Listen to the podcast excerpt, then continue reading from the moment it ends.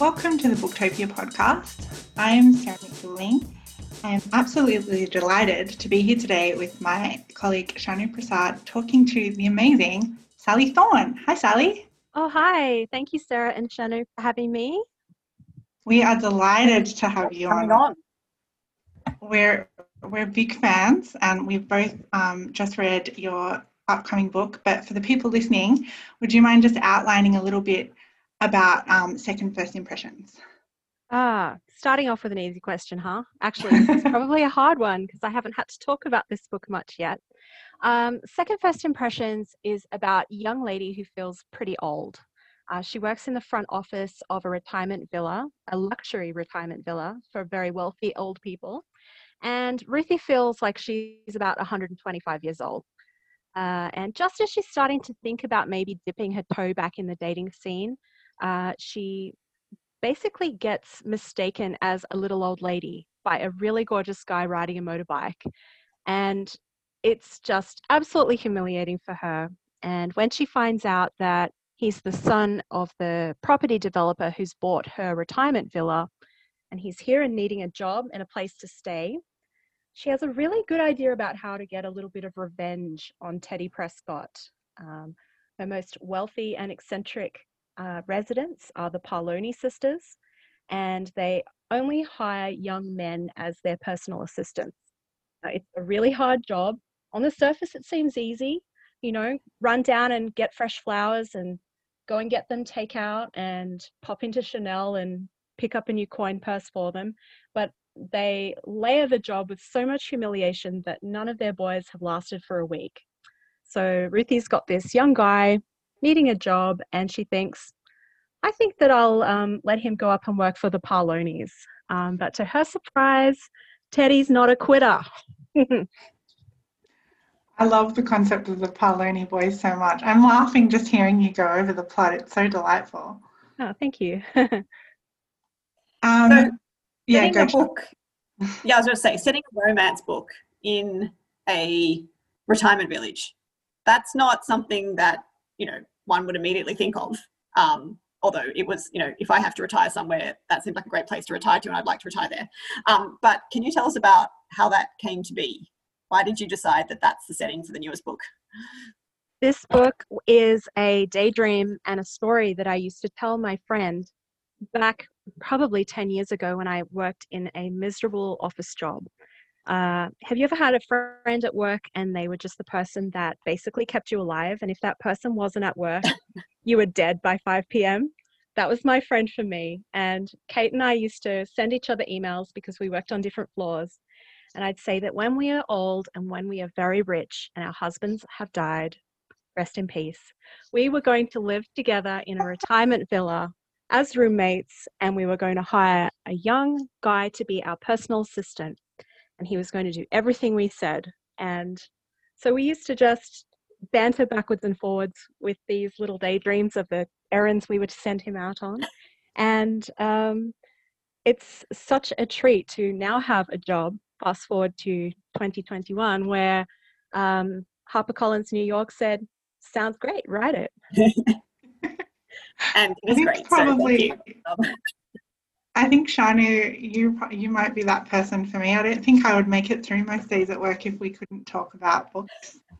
Um, and Yeah, we've had some great same. discussions about second first impressions and and your backlist titles, um, Sally. Like we've we've had lots of chats, and one thing that has come up is the way uh, I I love how you what you do with romance tropes. So I love how um, looking back, you could what you did with uh, the enemies to lovers trope in uh, the hating game, and how you kind of put your own spin on that. And then um, in 99% Mine, there was like unrequited love mixed with a bit of friends to lovers. Um, Bro- brother's best friend yes, yes. Yeah, Um, yeah. And so, if you were, I- we'll tell you what we think is in the new one. But first of all, if you were t- if you were saying to someone what tropes you played with um, for this new one, what would you say they are?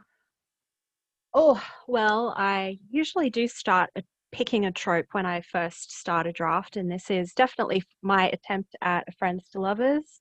I think it's also a forced proximity book. Oh, I do love a bit of that. Uh I've read just about every trope. I have read every trope that there is because I used to steal my grandma's Mills and Boon uh, for any US uh, US listeners, their Harlequin romance novels, and I used to hide them and read them. And I think by the time I was 13 years old, I had read every single one. Uh, and I think I think forced proximity is always going to be my jam. Um, and in Second First Impressions, Teddy's actually moved into the little cottage next door to Ruthie's because she lives on site. Not only does she work there and spend all her time there, she also lives there.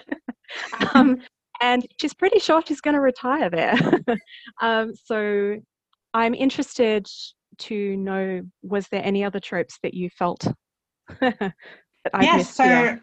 I definitely had forced proximity in my list. the, the fact that they are circumstances bring them to be living pretty much on top of each other with a very thin wall um, separating their abodes. I just loved that. I loved that they could talk to each other through the wall. I thought it was adorable. I also thought there was uh, elements of um, opposites attract, but in the way that it's done when opposites attract is done well. Obviously, like the two people find out over the course of the book that they're not actually that different after all. But on the surface of things, if you're walking down the street and you saw a Teddy and you saw a Ruthie, you might think, oh, what are those two people doing together? like, definitely, yes, yeah. I agree. I probably should have uh, thought of that first in my answer, shouldn't I? She's uh, when they meet at a gas station. Put it this way: she's wearing her cool girl cardigan, um, which yeah. has um, mushrooms and foxes on it, and which Teddy, to me is a dream cardigan. So I don't know. and Teddy's sitting astride a motorbike and wearing some really cool jeans and looking like the complete wrong guy for her, covered yeah. in tattoos, um, the best hair on planet Earth, and doesn't he know it? Oh my god, talk about the hair. hair. Got to talk about his hair. his, the hair is almost a character in and of itself. Um, um, there was some like hair envy going around from people, especially with uh, curly hair and then this lustrous, these lustrous locks. Um, yeah, I would like to have Teddy's hair, but I've also just got envy of Ruthie getting to like the number of times she gets to like touch it. oh, he's desperate for her to touch it too. yeah, yeah. sometimes you like to pick something that maybe not everybody's into. Like, not everybody's into a long haired guy that, you know, Teddy from behind with his hair out he probably looks like a supermodel waiting to like walk the catwalk um, you know, in Paris yeah. Fashion Week. It's that kind of hair. It's very yeah. long, it's very black, but I just wanted to write something where the main character finds it so irresistible and she just wants to put her hands into this black gleaming stuff that um, I hope that the reader um, definitely falls in love with the hair too, and it is a character all in its own. So good pickup. yeah. It really, it really is. It adds this like tactile element to a character who is he's all about being irresistible. Like his yeah. whole personality seems like to have developed for the sole purpose of charming people and getting and just being um, irresistible and adorable, which is like again, I love the way you play around with tropes. It's not the immediate character trait you think of when you think of a tattooed guy on a motorbike.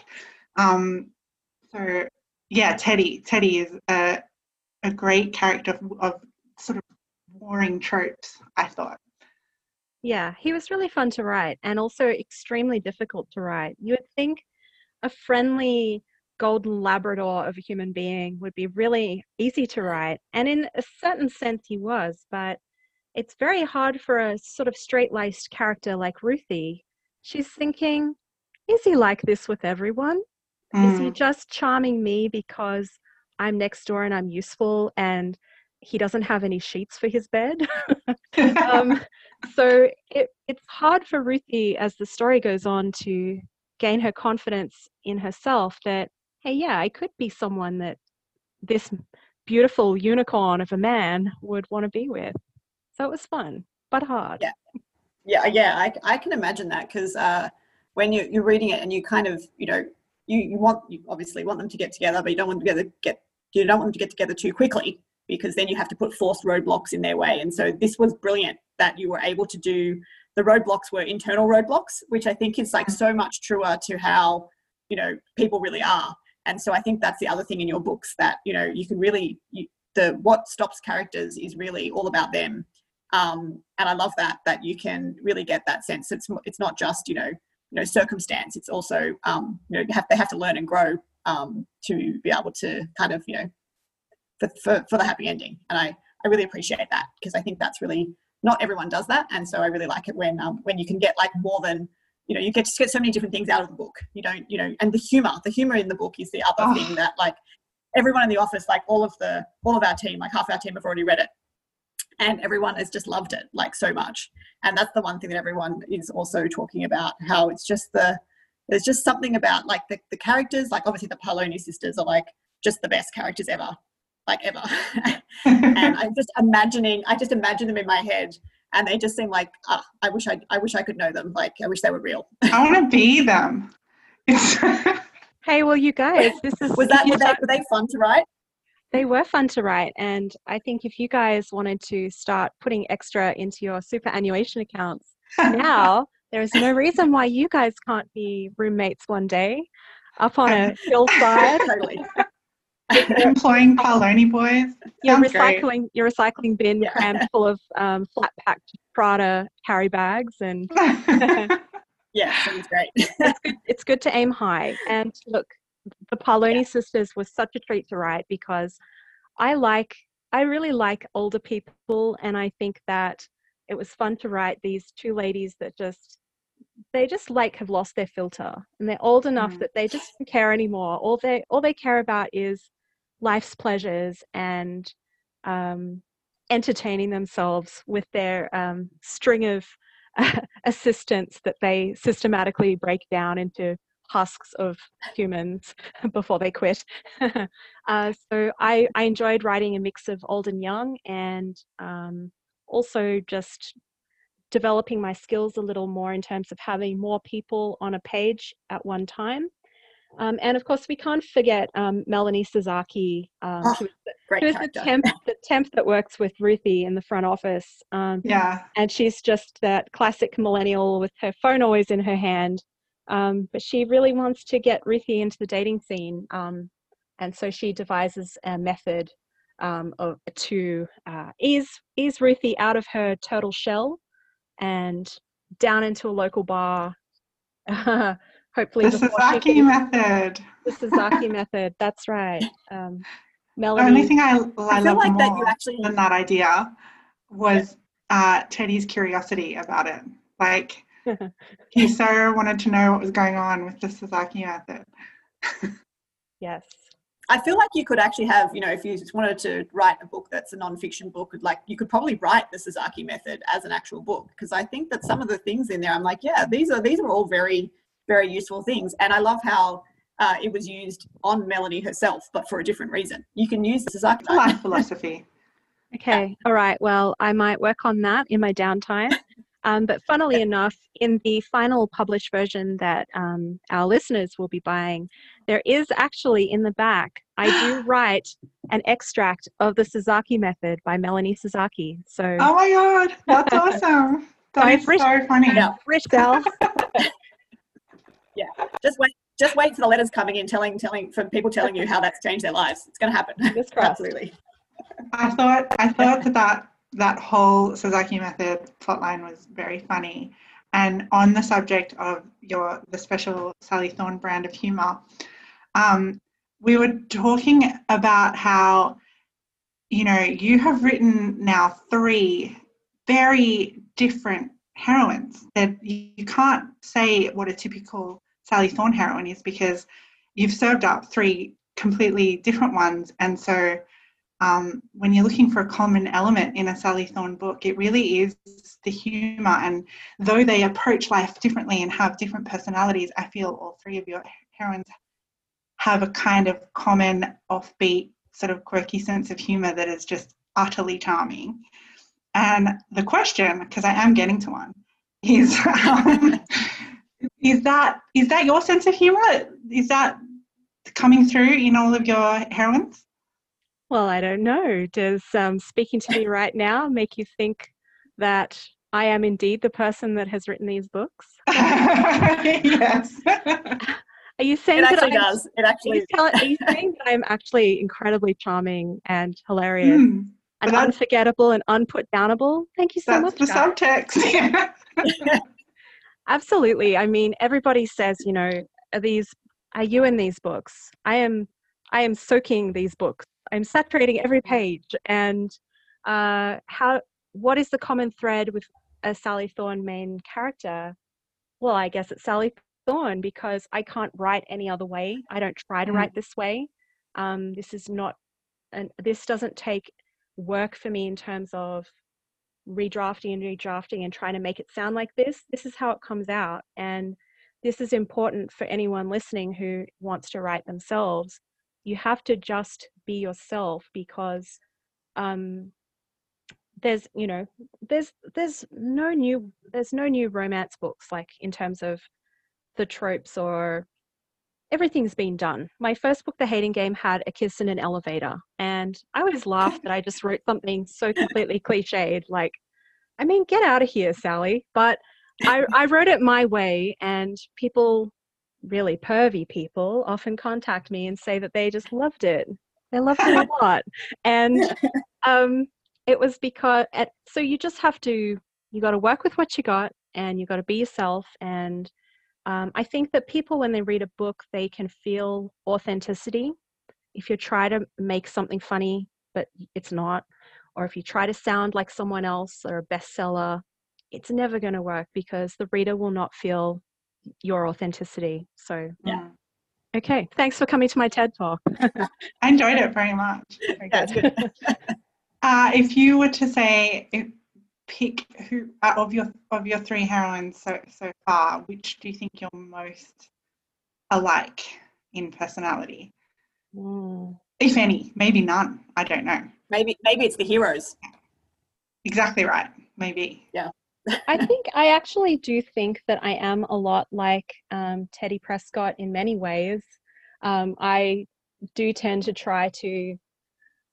I have observed that sometimes I try to sort of take charge of a situation by being really friendly and really interested and tr- attempting to be charming. And this is this is sort of Teddy's little thing that he's got to um, work on himself, and he, he knows that he does it.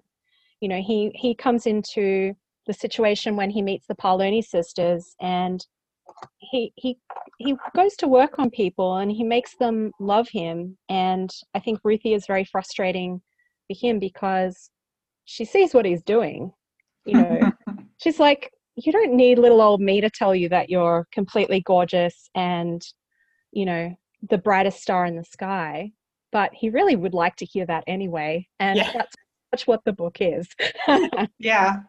Yeah. By the end of the book, he needs that from her more than anyone. Um, uh, which I suppose would be a spoiler, I guess. But we're like I said, we'll just forge ahead. We'll forge ahead. It's more Um, about the there, not not the actual, you know, ending. Ending. It's the. Um, Yeah. But not spoiling anything. But I loved. Um, I did love the ending and how everything happened in the end. That's all I'm going to say about it. That it was It's just very, it's very extremely satisfying. satisfying. Extremely Yeah. satisfying. I finished it Yeah. and I went, yes, that's exactly what should happen and how it should happen. So Thank thank, you. you. for writing writing that ending for me. well Um, thank you for that lovely Doesn't always compliment happen. And I think anyone listening that goes that hasn't read the book and then reads the book will also feel the same. I can't imagine anyone not being happy with that. Um, I needed to ask you. This is a question um, from um, one of our fellow uh, colleagues. She wanted to know. So you are Australian, obviously, you can hear your accent, um, and you're you know you're you're here in Australia, but all your books not set in Australia. She's fine with it, but she just wants to know why. Why why did you choose to set your books in America? they're not set anywhere they i They're never say Unknown i never place. say in Ah, okay, that's a good answer. I like that. it's funny because they're not the hating game i always figured to myself i wrote the hating game as a gift for a friend i did not write that as my big publishing dream it was a gift for a birthday for a birthday gift for my friend Ah. i'm like a really intense friend like that um yeah, I was to say that's is there anything you, is there anything you guys need for, want for your birthday just name it i will i'll make it happen Find my I own will- doll's house. I will make dreams come true. So anyway, yeah, so that was not written with the intention of being Sally Thorne. Um, anyway, yes, with the hating game, I um, I just decided that I would work it out later, and uh, I Oh yeah. I met it. I got an agent, and uh, it went out to publishers. And when I I got my book deal, I f- I thought it would be the first conversation that we would have. You know, that I would have to ground it in a, a particular town, or you know, maybe I'd have to go and do some research. But they said that they liked it the way that it was. That the Hmm. Yeah. the world was the office, and it meant that wherever you were in the world, you could imagine it wherever you wanted. I liked that because often when I'm reading a book, I will set it in a town or a house that I've been to before in my imagination. And when Yeah. I um, spoke to my editor in London, she said to me, and I, she said, what I loved was that you said it in London. And I said, no, I didn't set it anywhere. Um, but because she'd imagined those streets where Lucy and Josh had walked to work, and she worked in publishing in London, that's where she thought it Yeah. was. So this book is now published in 26 countries, and people can imagine it wherever they want. And Everyone. Yeah. and I never say in second first impressions where it is set. Um, I will concede No, that. Um, I thought it was actually yeah their own thing. I thought it was I actually because the only reason I said US is because that's what my colleague said. Whereas I was I thought the whole time until we talked about thrift stores. That's what made it to me seem like American because the word thrift store is such an American thing to say. Whereas in Australia we say op shop, and Mm-hmm. Yeah. in the UK they say charity shop. So it's that that kind of thing. But apart from that, if you took that word out, um, I thought it was set in the UK. It felt to me like a very much like an English countryside, and she was like, "No, of course it's in America." And I'm like, "Oh, oh, okay." I didn't well, even think about the setting. I didn't think about it at all. And I remember reading The Hating Game that I read the whole book, and it wasn't until discussions after the book that um, we realized there'd be no city pinned down. But I love that about your books. Yeah. And I love that you're so caught up in the relationship that that stuff is just, not really it doesn't really matter you know, yeah, yeah, yeah. yeah. Um, so speaking of the hating game, um, you you kind of burst onto the scene um, with this massively, massively successful debut, and um, like I don't know if if you would agree with me, but from our perspective in bookseller land, it seemed to be that herald this like just wave of rom com revivals. Um, and then and then you've since then published uh, 99% mine. Now you've got your third book. This is not the journey of every debut author to kind of like be such a world shaker and arrive with such um, massive success. So I, the question is, what is that like, and um, how do you think it's affected your journey as an author to kind of set yourself such a high benchmark right out of the gate? Uh, well, I've never had any expectation for this entire process. I am someone who has zero expectations. Um, as I said, this book was written as a gift. Um, if you think about it, Second First Impressions is also a gift for that friend in that office that we used to have these little chats about. So that's how I try to, I guess, two out of three books were gifts. And I think that's how I will continue on writing finding that one person in my life that I think will really love this. Um, and uh, so every single step of the way has been a surprise. A really good team, um, obviously helping me out. Um, that's really surprised me throughout this journey is how many people are involved with um, creating a book. Mm. And I know that I am one part of that team. Um, so I, um, I'm always remembering that. And uh, I'm a much uh, bigger deal over in the States. So it wasn't until I did my book tour for 99% Mine when I flew over and uh, I was walking to my first um, event, which was at the Ripped Bodice, um, which is a very famous romance um, brick and mortar bookstore in Los Angeles. I was walking over to the event and I was waiting at the traffic light, and I had one of my, um, I had a pin on my my jacket of, of Lucy, and the girl at the traffic uh, at the the light next to me, she said, "Oh, you're going to the Sally Thorne event?" I was like, "Sure am." Maybe. um, so and I, I met people at um, the KissCon um, big romance convention in Chicago that were like you know they were like shook to meet me and that was the first time that I realized that um, okay I've done something here and um, I've just been generally surprised and bewildered throughout this entire experience. It's really, I, it's really amazing going back to my memory of what was going on in romance publishing before the hating game came out. And like it, it it might just be that things have to get to a certain level of popularity to really like ping for us. So i can't speak knowledgeably about what was maybe or maybe not going on but it seemed like you ha- you began this like written from the first person perspective romance that just hadn't been really happening or at least not happening with such mainstream popularity. Um, and that was i think what made your enemies to lovers romance so different to ones that had been that come along before because it's written in first person and you're very much in Lucy's point of view, and that was just something that didn't seem to be happening that much in in the genre. Would you agree with that, or is that just very? I'm a, I'm a bit of a layman, and I don't know if I'm saying things that are just only true because I don't have enough genre knowledge. No, it's okay. I think a lot of the things that people pinpoint that they like in my writing, you know, for example, the way that the characters are together, and I let moments sit maybe a little longer than um, other books do is um, because I'm really heavily in, um, influenced by fan fiction. And I was writing fan fiction before I wrote The Hating Game. I've mm. got a huge fan fiction still up online. It's like like 150,000 word Twilight fan fiction. Oh my god, 150,000.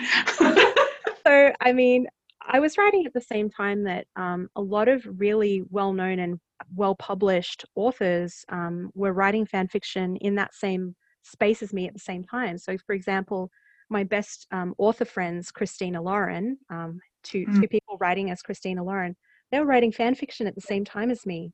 And we became friends. And when they got their book deal, they said to me, if you ever write a book, give it to us so we can read it. And I did. And that's, I, I said, oh, I, I wrote this for my friend.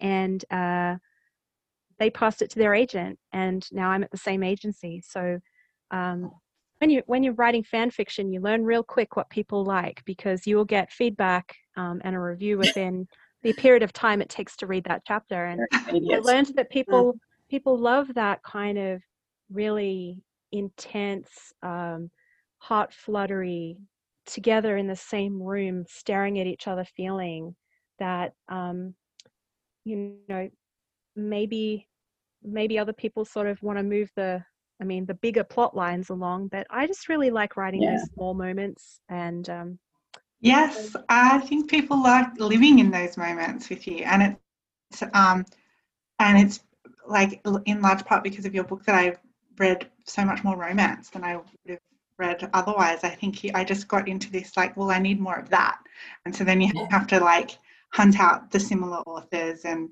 it's yeah. a really um, like the romance genre is really big and it can be really hard to go and find similar authors because I just feel like it's just hard to navigate. And so, um, one thing that really points out a book that is kind of been published to appeal to Sally Thorne fans is those cartoon covers. So, like when you see one of those, you're like, oh, okay, like let's read this blurb and let's see if let's see if this appeals to me.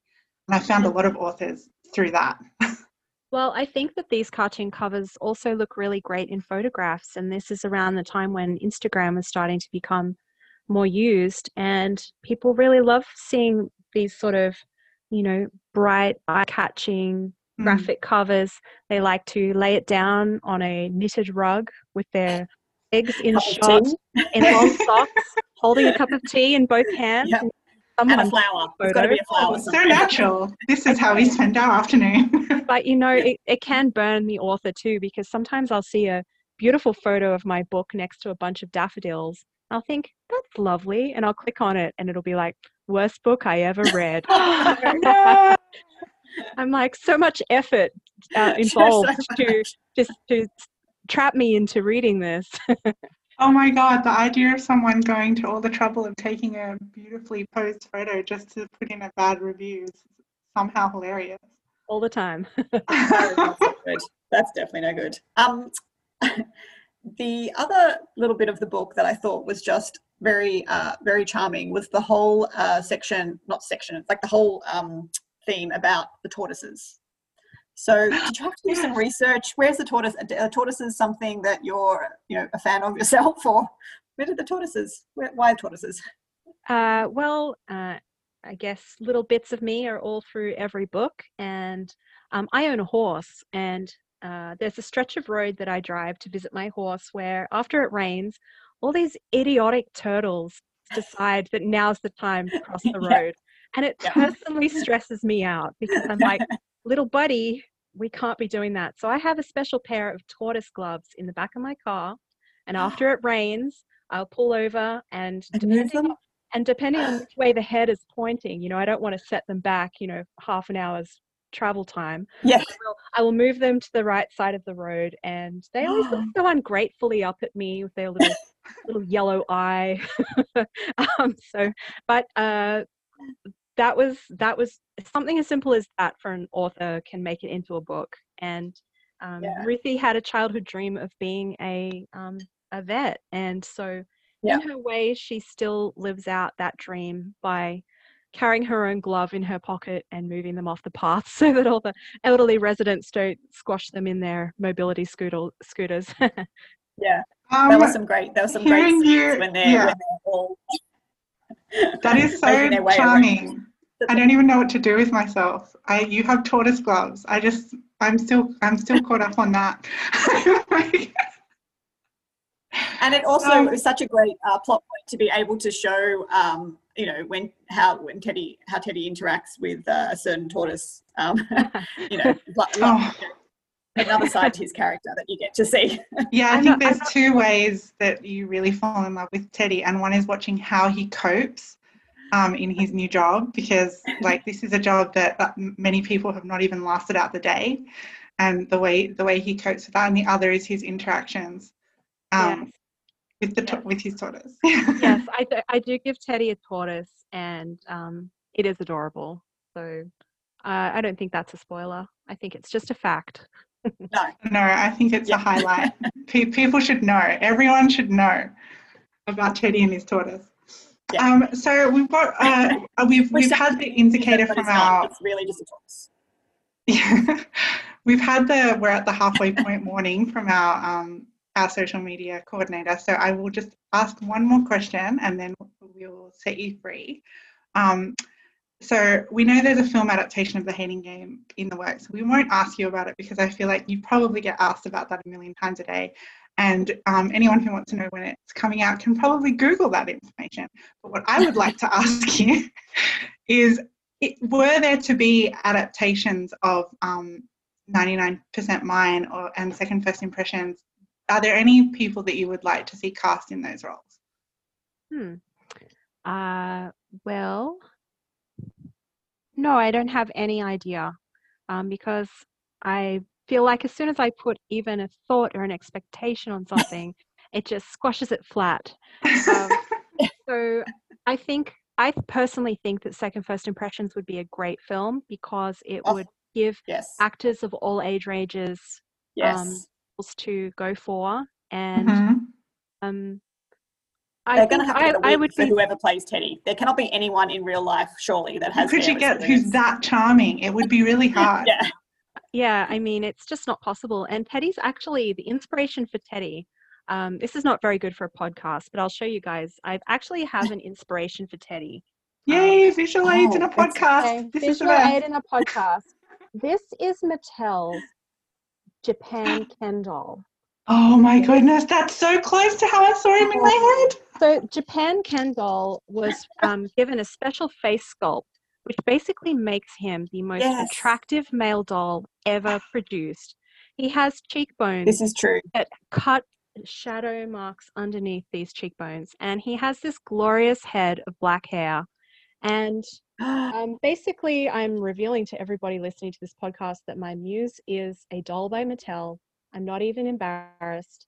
Um, and uh, I don't think there's anyone on earth that could could top this doll. So Um, No. you know, I'm, maybe I'm open to it being like a sort of like a stop motion, Stop Um, motion. a, bar, a Barbie stop motion movie.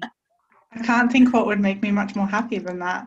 I know. But I- that I is might- uncanny. Your mental uh, image of him as that doll must have come through the novel somehow because the picture you painted in my head is just pretty much that, except alive. And for people listening, they can just Google Japanese Ken uh, Ken doll, and they will be able to find uh, the glorious, the Well, glorious we'll see if we can cool. get Nick to put a link in the sh- in the show notes. to a photo. I knew this would go in a silly direction. No, no, it's wonderful. Okay. Are you um, Um, okay? I- I'll ask. I can ask one last question because that was Sarah's last question, but not not mine. So um, so I know this book is just about to come out. So you know, which is great, and we're talking about it. Are you working on something new already, or are you taking a little bit of a break before you your next next book? No, I generally um, run a couple of projects um, in parallel, um, mainly because that's a very inefficient way to work and live. And I am a procrastinator at heart. So I'm working on finishing up, I guess, what is my quarantine novel. Um, and uh, it's not even my publisher knows what it is. It's a huge. It's a huge risk to take. Um, I'm figuring out my myself, and I'm I'm working on outsmarting myself. And Wow. um, well, I'm I'm a slippery little devil, and what I do is I write half of a book and I let my agent or my editor read it, and they say, "Wow, that's so great. Um, we'll have the rest as soon as possible." And then I sit frozen here in, at my chair, crying for about seven and a half months straight.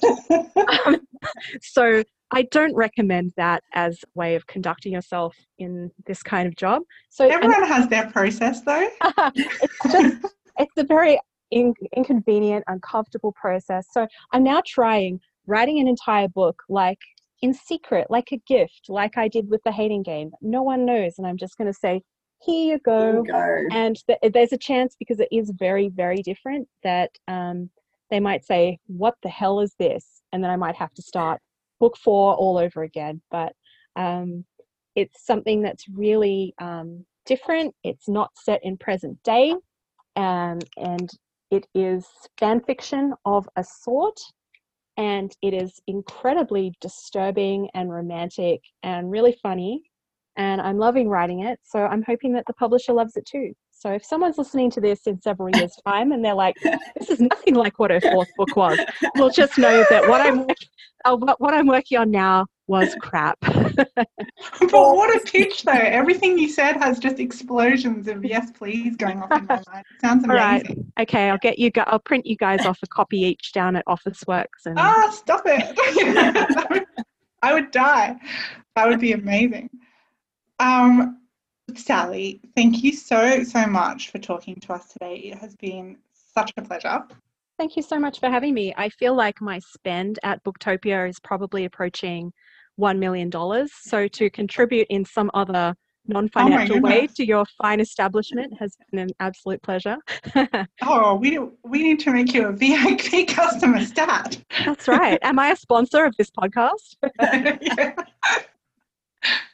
Um, and everyone listening, you can get a copy of Second First Impressions by Sally Thorne as well as Sally Thorne's amazing backlist titles at your local bookstore or online at Booktopia. Uh, thanks for listening and never stop reading.